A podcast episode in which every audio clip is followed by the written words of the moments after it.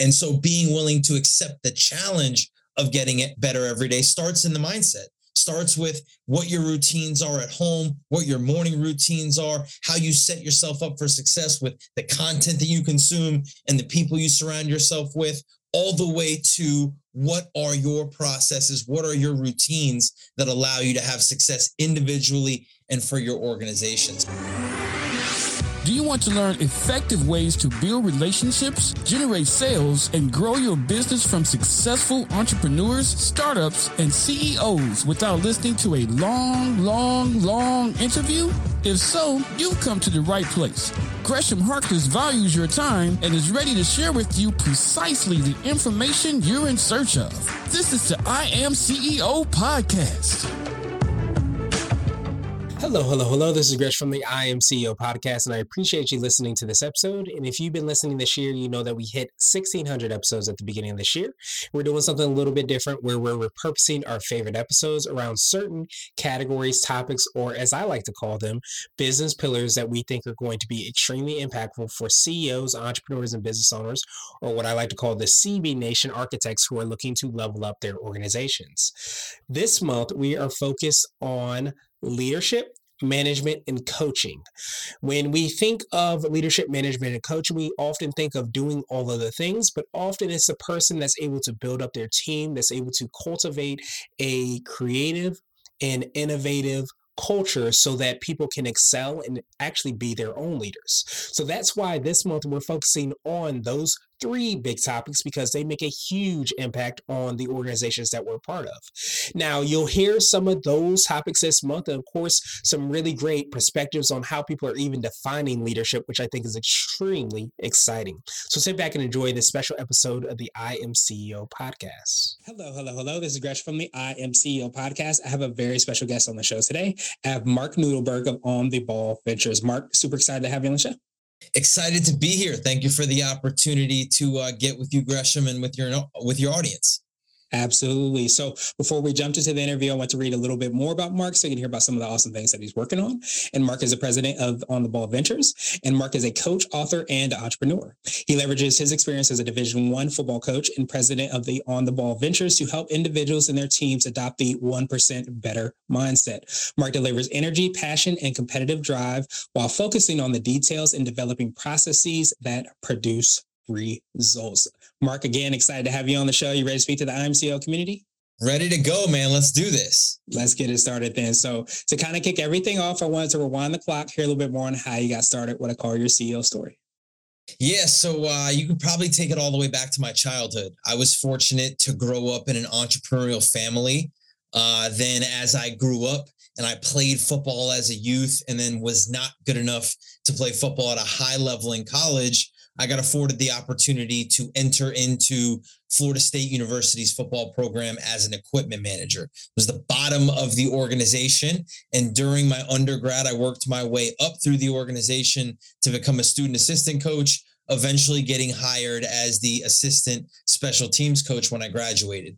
That launched a 10 year coaching career that took me all over the country. Uh, took me from Florida State to Cincinnati to Florida to Nevada, back across the country to Lafayette.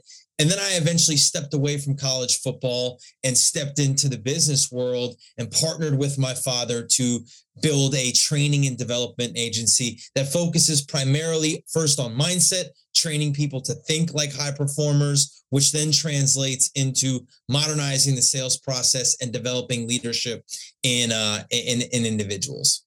Nice. I absolutely love that, especially to hear, you know, the experience that you've had and being able to kind of translate each of that information, um, all that information so that people can kind of be those high performers. So I know you touched a little bit upon how you work with and serve your clients. I wanted to just check and see if there's anything additional uh, that you want to mention there. And then two, what you consider to be your secret sauce, which is the thing for yourself, the organization, or combination of both and sets it apart and makes it unique. Yeah, sure. So the way we work with individuals is, or really in organizations, is there's a lot of different ways to be coached. And I'm a firm believer coming from my athletic background that coaching or training is something that you do year round.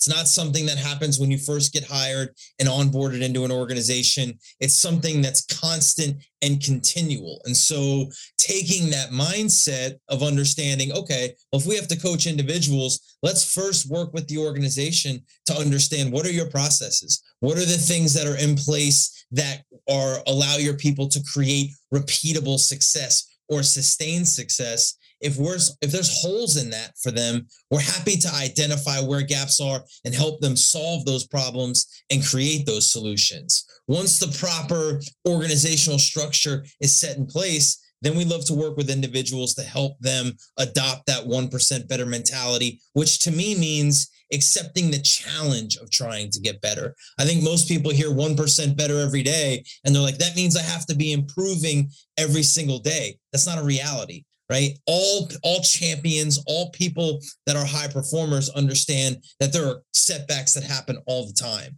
And so being willing to accept the challenge of getting it better every day starts in the mindset starts with what your routines are at home what your morning routines are how you set yourself up for success with the content that you consume and the people you surround yourself with all the way to what are your processes? What are your routines that allow you to have success individually and for your organization? So helping people understand that develop a mindset put into practice some of those routines whether it be time management or just looking at what they're doing on a daily basis to help them find ways to get better yeah, that, that makes so much sense. And I appreciate you breaking down the, the whole kind of 1%, because I think if you think in 100 days, you're 100% better, but in reality, uh, things don't necessarily work like that. But I think it's something that, you know, I always heard you can control what you can control and to be able to kind of work on those things that you can control, like you mentioned, your mindset, things you're listening to, putting into your mind, whatever that is to, to help you feel like you're better than what you were.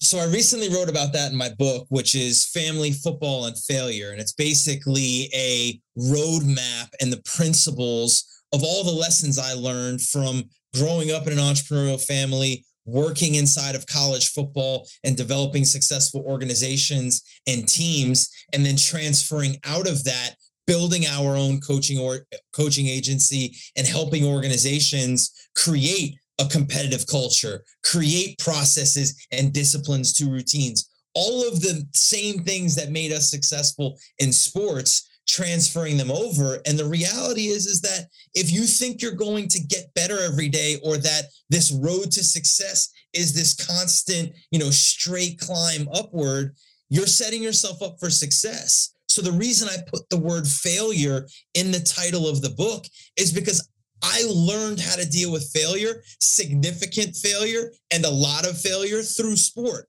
right? When you think about what failure really means, it's just the absence of whatever the expected outcome was. So in sports, you expect to win every single Saturday in college football.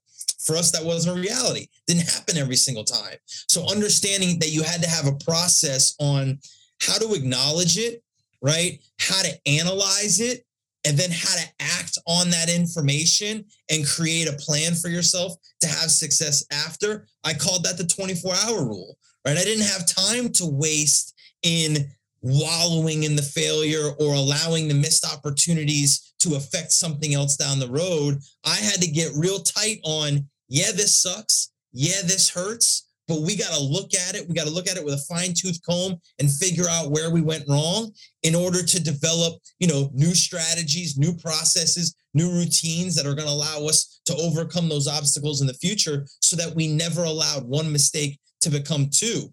Whether you're in sales or whether you're in business and you have a bad day, a bad week, a bad month, a bad quarter, a bad year, you have to have a process and understanding how to deal with failure in order to turn it into an opportunity and not allow it to hurt you again. Yeah, that makes so much sense. And I almost think that could be like a CEO hack, which is kind of those things that can make you more effective and efficient. So I love that 24 hour rule and how that lets you, first of all, reframe, but also sounds like redirect whenever those things uh, could definitely happen. So, what would you consider to be what I like to call a CEO nugget? So, this is a little bit more word of wisdom or piece of advice. I like to say it's something you would tell your favorite client, or if you happen to a time machine, you might tell your younger business self. So I think, uh, and I talk about this with a lot of people, but I, when I look back at my success, I look at one acronym and it's RPD and it's relationships, processes, and discipline.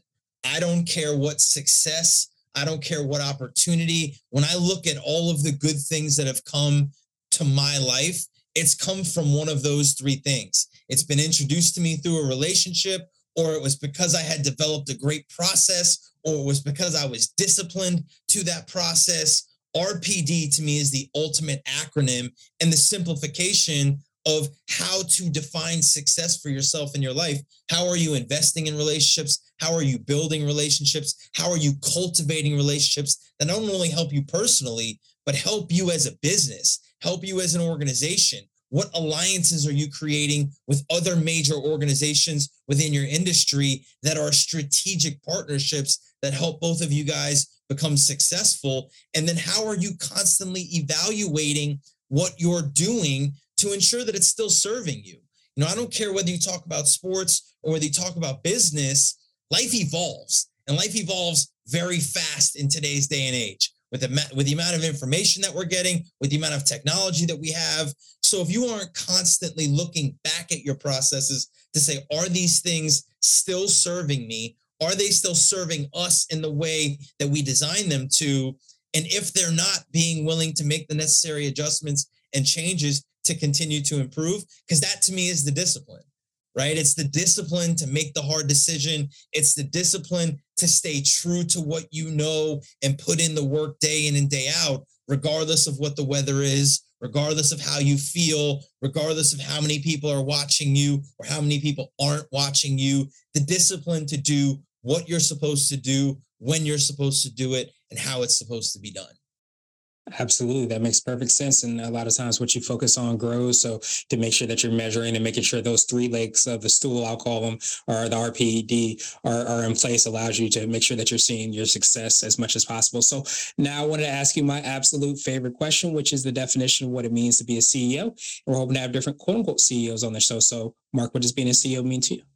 To me, it means having ownership and having radical candor. And so it's not about just setting the direction. It's not about being a visionary. It's about taking responsibility, not only for the business, but for the people within the business and in the organization and making decisions based on what's good for the whole and not just what's good for you. And then the other part of that is having that radical candor and being willing to step in front of the group when things are good, when things are bad, and display that ownership, owning, you know, outcomes that aren't necessarily the best, but being able to talk directly to what's going on and being transparent for people so that they understand you're in their corner for them. Because I don't care if you have an organization of three people or 300 people, if you're willing to take responsibility for them in the business and you're willing to be radically candid with them about what's happening and where the what the vision is and where they where you guys want to go together, you'll create buy-in and you'll have success. Yeah, that, that makes so much sense. And I love how both of those are kind of strongly intertwined. Um, and at the end of the day, helping you to get to the mission that you ultimately hope to have. So definitely appreciate that definition. Of course, I appreciate your time even more, Marc. So what I want to do now is pass you the mic, so to speak, just to see if there's anything additional that you can let our readers and listeners know. And of course, how best people get a hold of you, get a copy of your book, find out about all the awesome things that you're working on. Sure. So my book is available on Amazon, so you can find it there. It's Family Football and Failure. Um, obviously, reach out to me. I'm on LinkedIn. I'm on Twitter. You can find me at Marc Nudelberg. Um, my email is mark at ontheballventures.com. Don't hesitate to reach out to me there. But I'll tell you this if you choose to reach out to me, you better lead with that first letter in the uh, in the acronym, which is relationship. I can't stand when somebody reaches out to me and tries to cold pitch me, right? I'm putting myself out there daily with content Find something that resonates with you, start to build a relationship with me, and I promise you that we will find a way to help each other somehow, some way. There you go. Well, truly appreciate that. And to make it that even easier, we'll have the links and information um, in the show notes too, so that everybody can reach out with that, that pearl of wisdom and that nugget that you've been given in so many different ways. But thank you so much for taking time out. I appreciate you. And I hope you have a phenomenal rest of the day. Thank you guys. Appreciate it. Thank you for listening to the I Am CEO podcast powered by CB Nation and Blue 16 Media. Tune in next time and visit us at iamceo.co. I Am CEO is not just a phrase, it's a community. Be sure to follow us on social media and subscribe to our podcast on Apple Podcasts, Spotify, Google Podcasts, and everywhere you listen to podcasts. Subscribe and leave us a five star rating. This has been the I Am CEO podcast with Gresham Harkless Jr. Thank you for listening.